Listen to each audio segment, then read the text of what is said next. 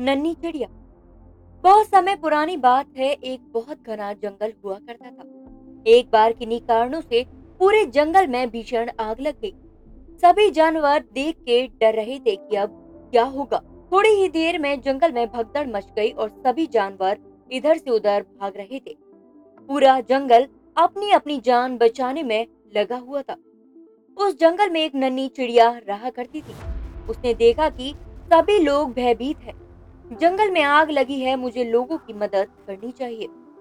यही सोचकर वह जल्दी ही पास की नदी में गई और चोंच में पानी भर कर लाई और आग में डालने लगी। वह बार बार नदी में जाती और चोंच में पानी भरकर लाती और जंगल में डाल देती। पास से ही एक उल्लू गुजर रहा था। उसने चिड़िया की इस हरकत को देखा और मन ही मन सोचने लगा, बोला कि ये चिड़िया कितनी मूर्ख है। इतनी भीषण आग को ये चोंच में पानी भरकर कैसे बुझा सकती है? यही सोचकर वह चिड़िया के पास गया और बोला कि तुम मूर्ख हो इस तरह से आग नहीं बुझाई जा सकती है।